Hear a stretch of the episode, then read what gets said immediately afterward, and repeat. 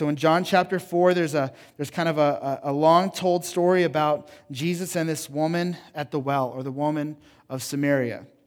And John doesn't waste any time digging in to talk about why uh, Jesus should not be talking to this woman. In chapter uh, 4 of, of, of, John, we're going to start maybe in verse 7. Um, a woman from Samaria came to draw water, and Jesus said to her, Give me a drink. Okay?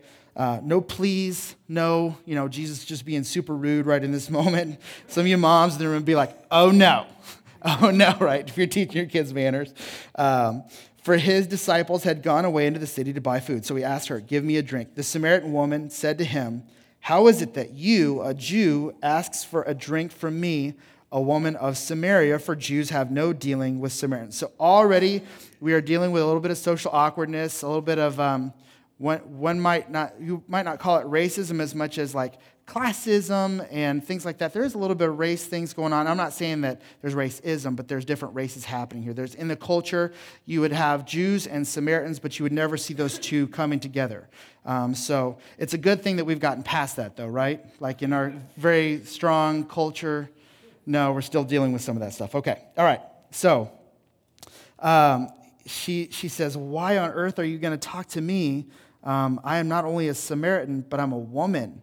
And Jesus answered her, If you knew the gift of God and who it is that is saying to you, Give me a drink, you would have asked him, and he would have given you living water. So you have this moment where Jesus is kind of asking her a question, and the whole time he really doesn't really want water. Now, granted, it does say that he's wearied from his travels and things like that, that he's tired.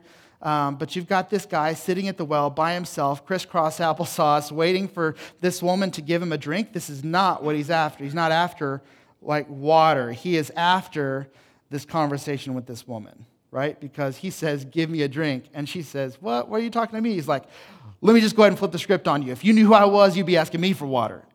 Now, put yourself in her position. What just happened, dude? Like, do you want the water or not? Right? Why are you giving me all these riddles? And, and we know if we've you know, if you've read anything in the Bible before, this is not uncommon for Jesus to say something that is a little off putting.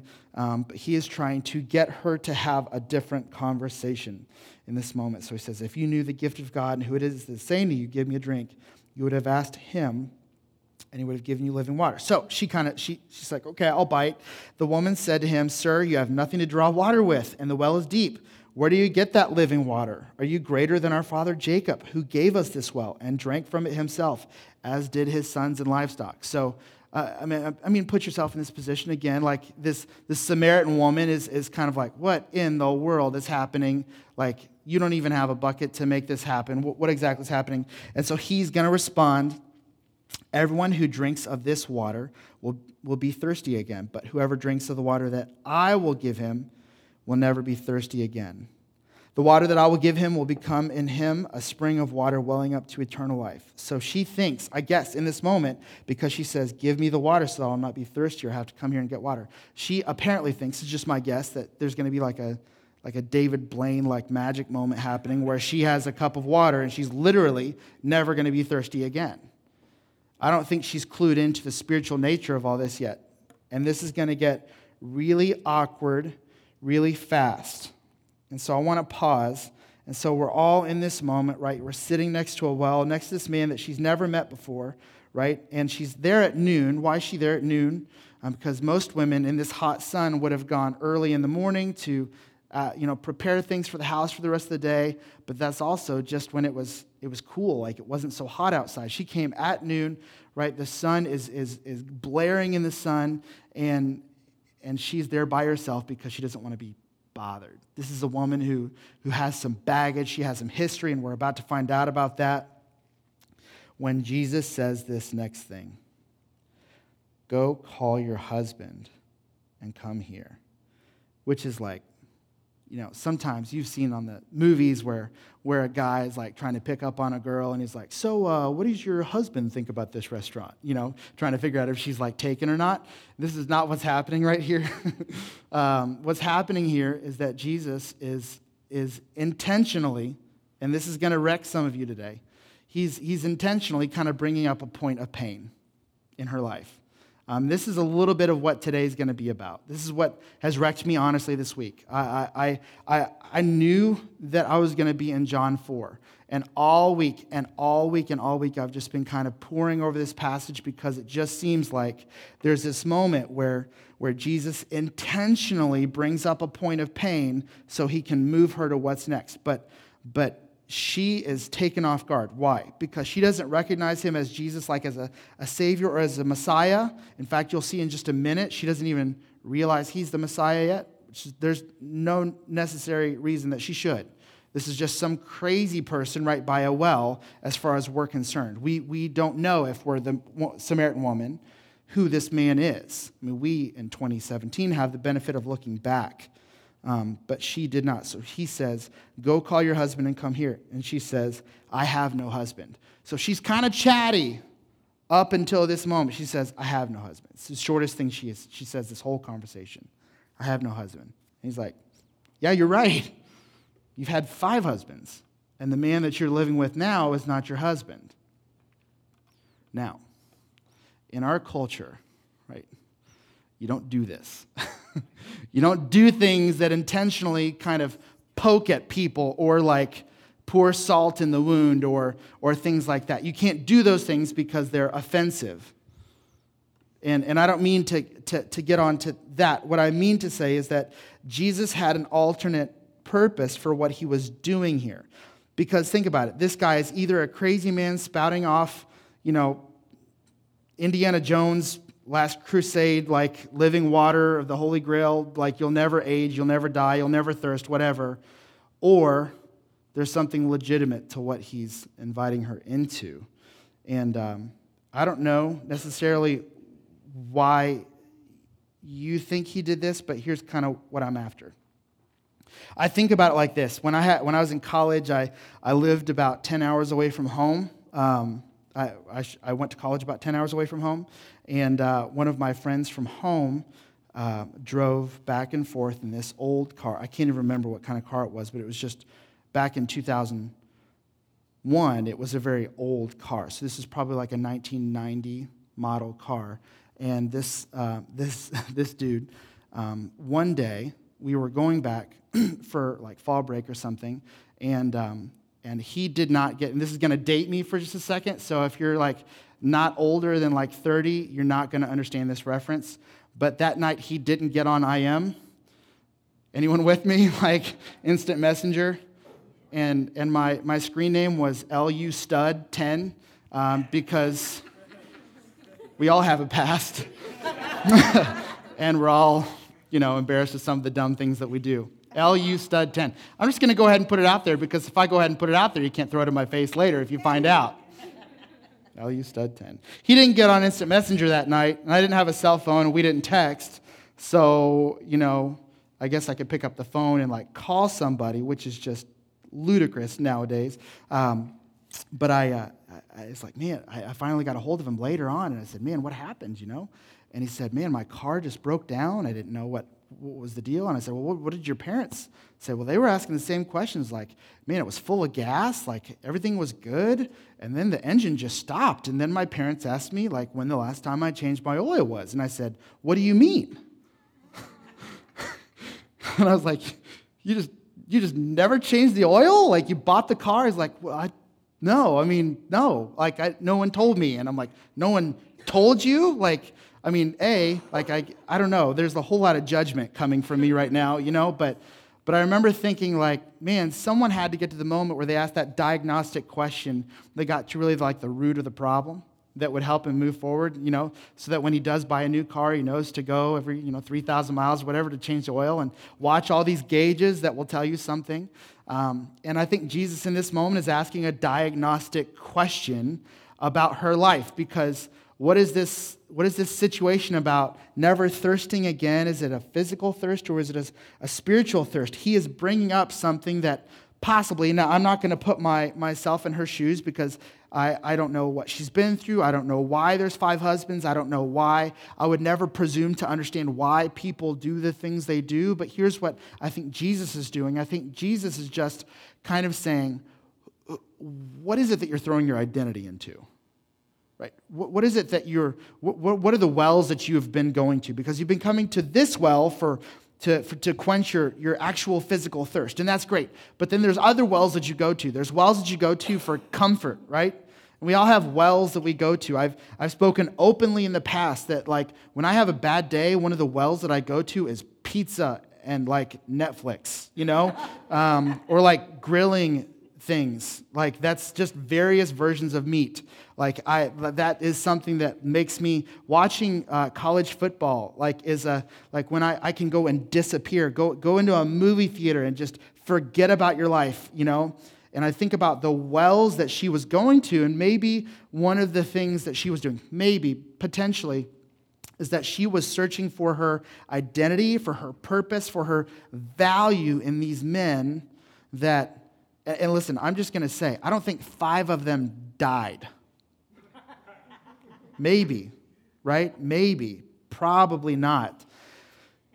Who's to say, you know, what the situation was? But I think it's possible and probable that her situation was she was throwing her value in these marriages, and, um, and for whatever reason, she hasn't gotten to marriage with the sixth one. And, and I don't think the stats would be very uh, much in her favor that they would ever end up getting married or at least being successful in marriage. So she says, Go, um, I, I have no husband.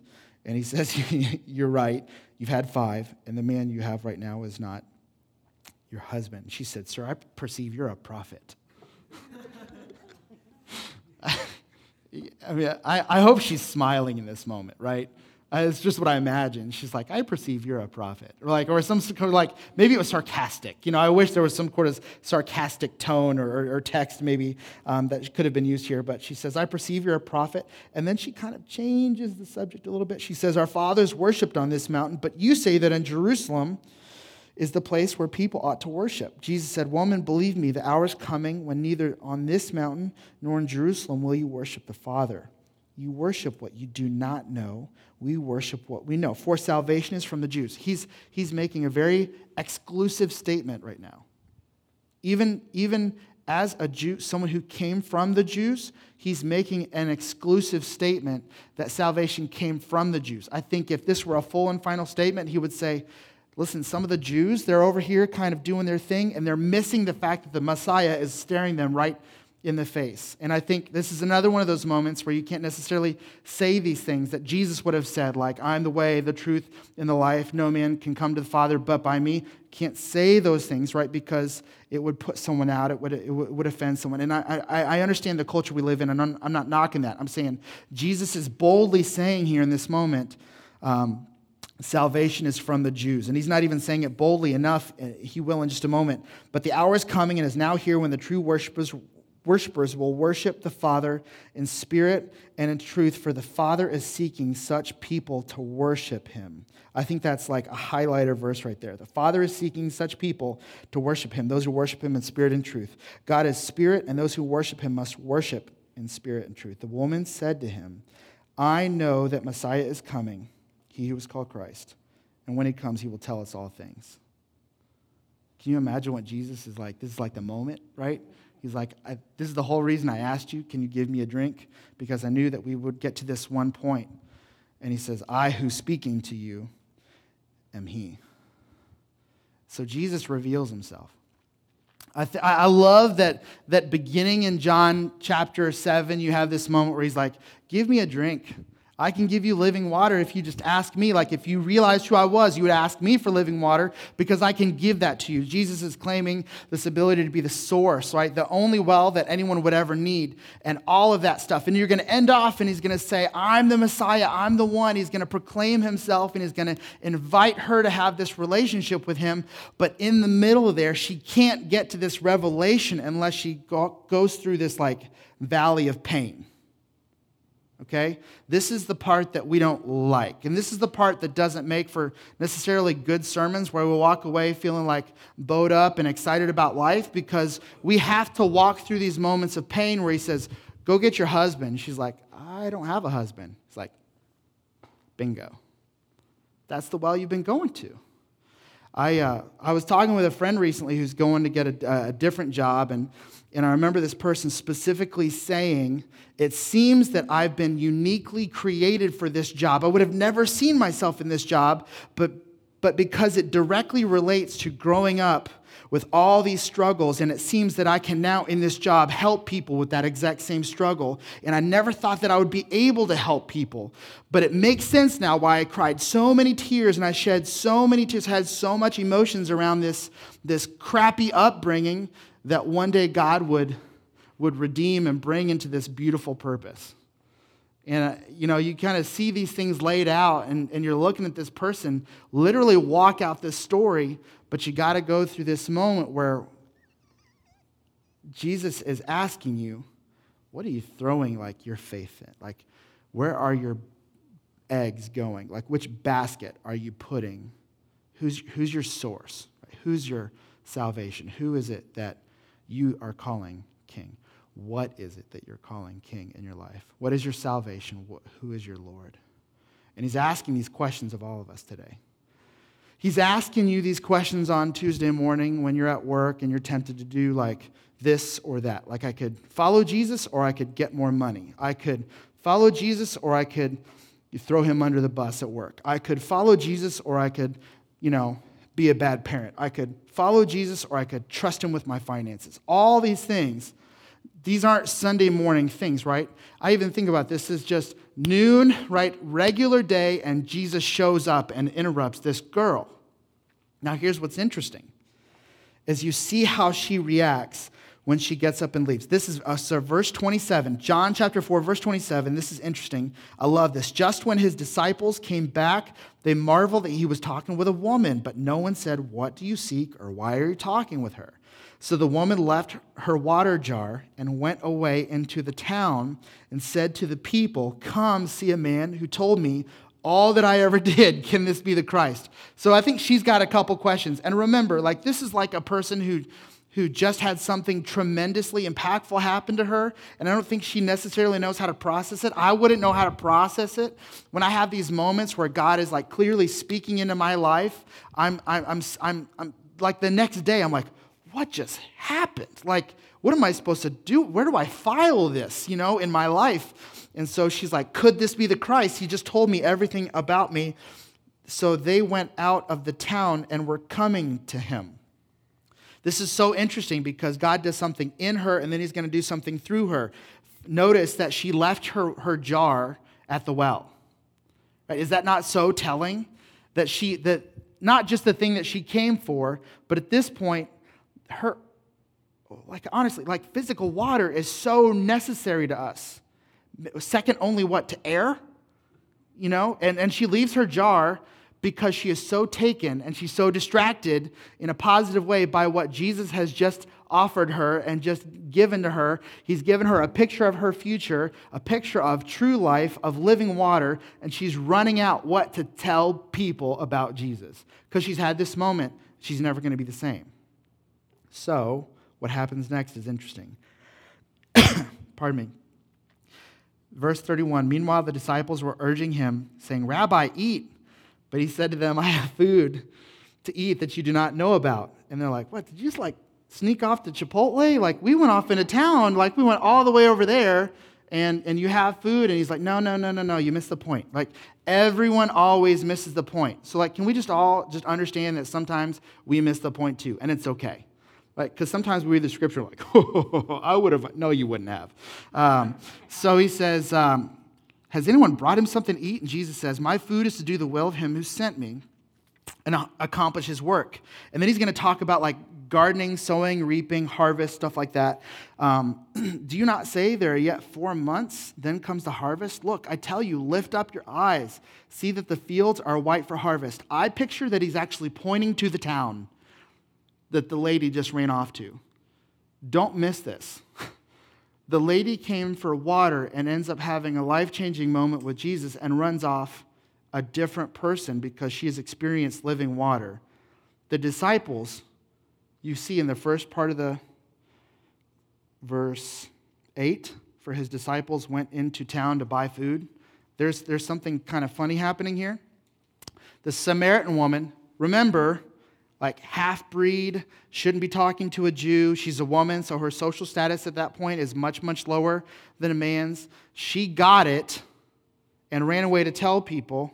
And the disciples have been in food at the actual restaurants, purchasing actual, like, physical food and coming back. And apparently didn't even bring anything back for Jesus, which is pretty terrible. Uh, just terrible, terrible friends. Um, so he says, Look, I tell you, look Lift up your eyes, see that the fields are white for harvest. And I, I almost wonder if the woman is just still running towards the town, you know, just like, I got to tell people. I got to tell them about this Jesus that I just met. Like, this is crazy. I'm having a life changing moment. I'm never going to be the same. They've got to know. Like, I've got to tell my dad, my mom, my brothers, my sisters, my friends. I've got to tell my coworkers. I've got to tell my neighbors. I've got to tell, like, all these people about this man out here because he may be the Messiah that I just, like, I'm oh my gosh, I'm realizing I may have just talked to the Son of God. Like she's having this moment. And the disciples are like, Did you go get food? You know, they're kind of they're kind of having that moment where they don't get it. Already the one who reaps is receiving wages and gathering fruit for eternal life, so that the sower and reaper may rejoice together. This is interesting. For here the saying it holds true one sows and another reaps. I sent you to reap that for which you did not labor. And that's okay. Others have labored, and you've entered into their labor. And so he's going to talk for a minute. It seems like a little bit of like a hard left turn, you know, like what okay, so we were talking about living water, and now we're talking about food and, and harvesting and things like that. And what he's saying here, and I, I think this is very true, is that John the Baptist has been in this town not too long ago because it kind of is near the area where he grew up in. And so I think that there is something to be said for the fact that John the Baptist this crazy you remember john the baptist right? He wears camel hair and he eats bugs and honey like and he's, he's a prophet among prophets and he wanders into town right smelling like the forest you know or like just au natural and he's like repent the kingdom is coming right? The kingdom is ahead. Jesus is here. And uh, how do people respond to like a prophet like that ooh, this is weird. Like, I'm not even sure he's a legit prophet. Like, he's, he smells, he, he's not like necessarily acceptable to us. And uh, he sowed the word of God into that city. And this is so, as I read kind of like different sources, they're saying it is very possible that John the Baptist was the one to sow, where Jesus walks up and has this conversation with this woman and is reaping the harvest out of this. Have you ever had a moment where you, you, if you're a Christian, you're sharing the gospel with your friend, you're inviting them to church, and it just never works, and it never works, and it never works. And you're thinking, God, I'm just asking you to, to help this person see that you are the living water. They're chasing after the things this world has to offer, and it's breaking my heart. God, I'm asking you to show yourself to them, and it never works, and it never works, and it never works. What happens eventually? You, you tend to like quit, right? Like, what am I doing? Um, if you're like me, you have like a theological crisis. like, God, are, you there? Do you, do you care? Are you going to let them go on their own path? You have these moments where, where you're praying for people and you're asking, and here's what Jesus is saying in this moment is like, it may be that someone else gets to reap that. I think about all the people that were invested just personally in my own life. I, I think about, because I grew up in church. Um, I was born, and then I think I went to church. So I, I I remember my church growing up. Um, I lived in Minneapolis, Minnesota for a while. I could take you to Southtown Baptist Church right now. I could walk you through those, through those halls. Um, every once in a while, I go in like old school church buildings and I smell it and I'm like, like I re- you ever have that moment where you can like remember, like you have this memory thing happen? I can, I can remember the faces of the people. I, I was an OG, like in the real sense. Like I was a, an RA, a royal ambassador. Anyone like been in church long enough to know that? Nobody. Okay, so I'm all alone. Again, weird, totally get it. I totally get it. You can't throw it in my face later. I, uh, I had a vest that we wore. We memorized verses and we got these pins and stuff like that. I can remember people who sowed into my life by helping me learn scripture at a young age. I remember growing up in, in Montgomery, Alabama. We moved to Montgomery, Alabama from Minneapolis, Minnesota. That's a culture shock, by the way. And uh, I remember Taylor Road Baptist Church where a man named Donald Buttram, I am 33, almost 34, and I can still remember this man's name and face. And week in and week out, he'd, he'd come and he'd welcome and hand me a donut because he knows my love language. And he would say, Man, it's so good to see you. And by the end of that Sunday school hour, he would say, Man, what is holding you back from accepting Jesus today? And I'm like, I don't know. I mean, I'm going to come back because the donuts are good and because my parents make me come. Uh, but, you know, I, I, I was involved in the church choir and I was involved in all that kind of stuff, but I just kind of wasn't ready. And I, I, can't imagine how many times Donald Buttram went home. And, uh, and I, I don't know, I, like I haven't connected with this guy. I don't know necessarily where he lives or what he's doing, but I would love just to sit down with him and just say, hey, thanks. You sowed and sowed and sowed and sowed and sowed into me. And, and I moved to Indianapolis, Indiana, having never made a decision. And that must have like broken your heart to some extent. You know, you must have gone home some days just kind of like, what, what are we doing here? And then I would move to Indianapolis, Indiana, where we would join Emmanuel Baptist Church. And uh, my youth pastor, uh, Danny Anderson, would continually take me out for coffee. I, I count it an honor to have these men in, involved in my life because I know that not everyone has that story.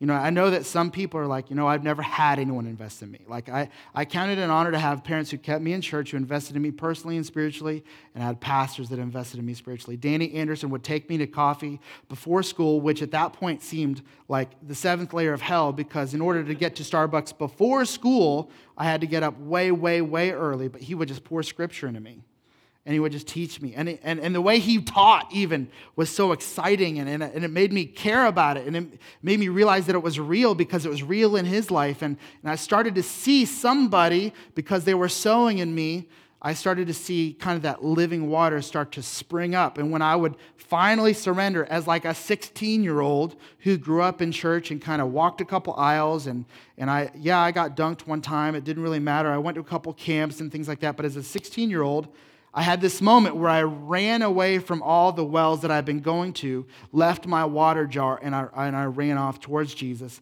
and towards the people that he loves. And I had that moment. And I wonder just, have you had that moment? Like, can you think about the people that have sowed in your life? Can you think about the, the scripture that, like, years and years and years and years that has come up in hard times and things like that because someone decide, decided to sow it into your life?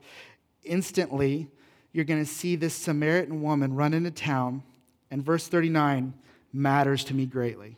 I highlighted this when I put a star next to it. It says, Many Samaritans from that town believed in him because of the woman's testimony. Because of the woman's testimony.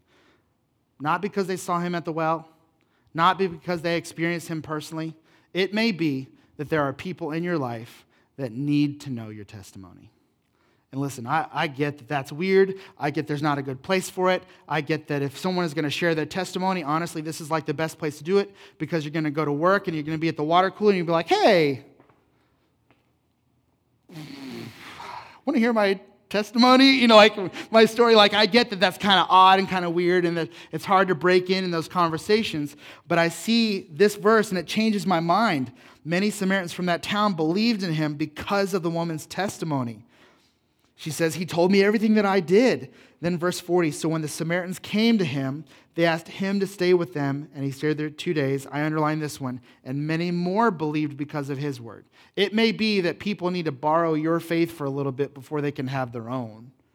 You know, have you ever experienced that where someone experiences their, their kind of like meeting Jesus for the first time through you? It may be that you sense God moving in such a way that you share a word of hope and a word of encouragement.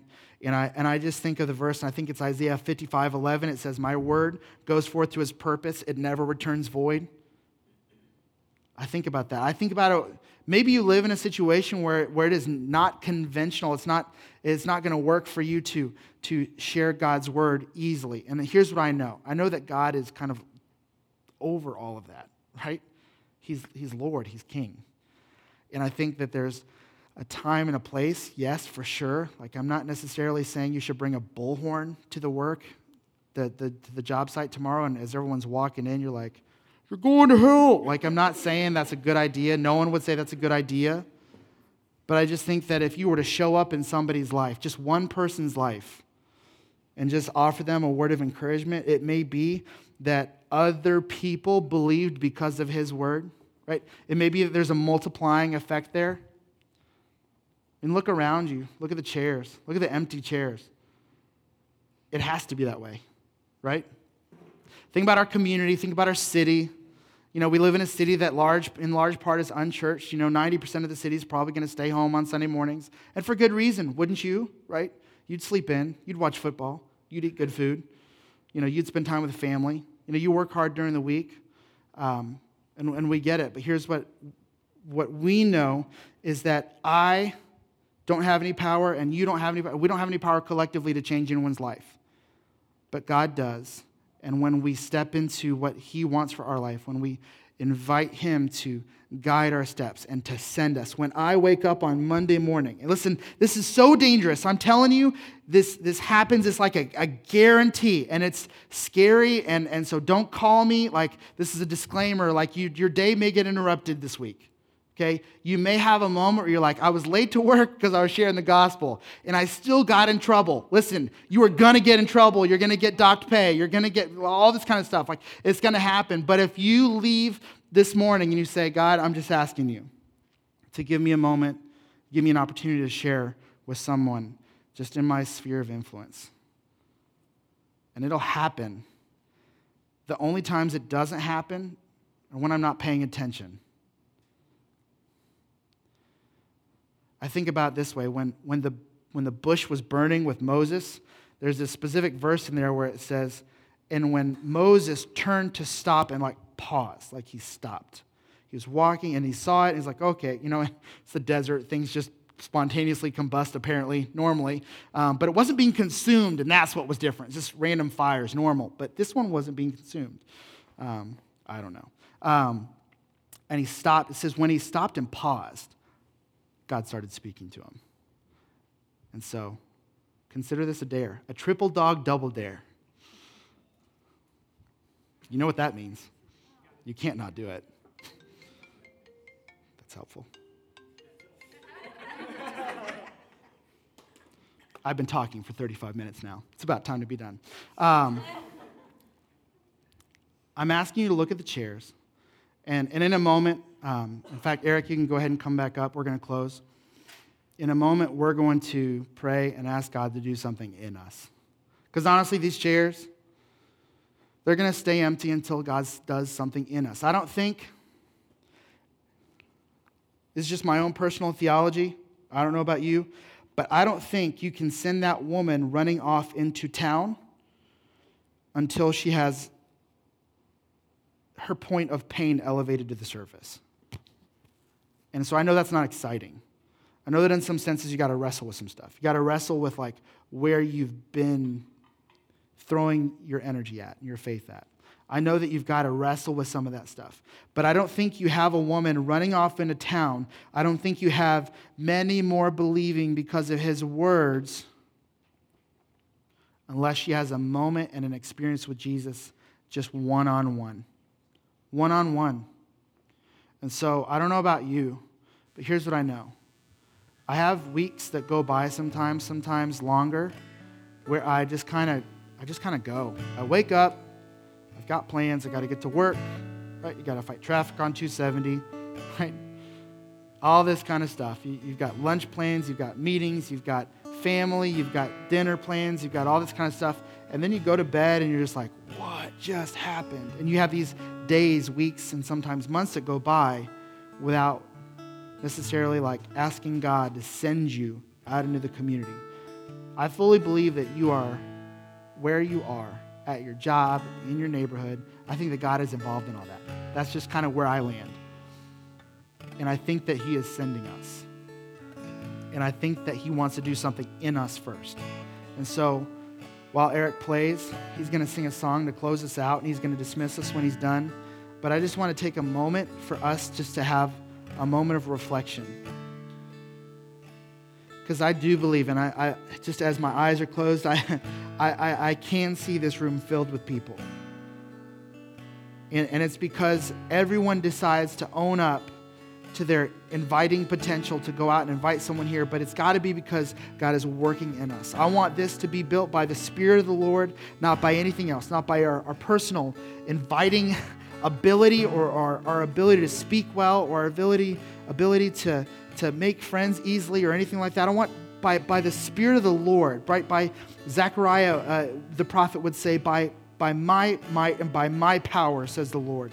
That's what I want to see happen because nothing is going to happen in this room unless His Spirit is injected into what we do here. And so, this space, this moment, this song is for us to reflect on what we want God to do in our hearts before we do anything else. So let's take a moment and ask God to be the ruler and the king of our hearts before he ever builds a cool church or before he ever helps other people. Lord, you've got to do something in our hearts. And Lord, we're asking you to send us out. Send us out.